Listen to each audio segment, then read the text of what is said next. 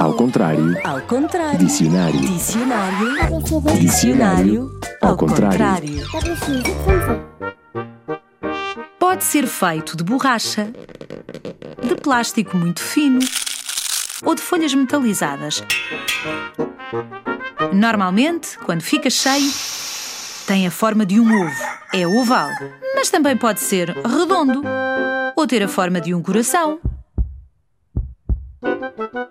Também já os encontras com as imagens dos teus desenhos favoritos, ou a forma de um animal, ou de números, Um, dois, três, quatro, cinco. ou de estrelas. Quando são novos, quando ainda não foram usados, são pequenos e achatados. Depois enchem-se de ar. O de hélio. O hélio é um gás que os faz voar. Podem ser usados como brinquedo ou como decoração. Fazem parte de muitas festas de aniversário.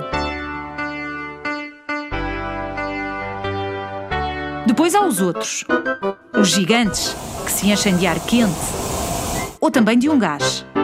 Nesses podemos entrar, estão agarrados a um cesto e são um meio de transporte aéreo.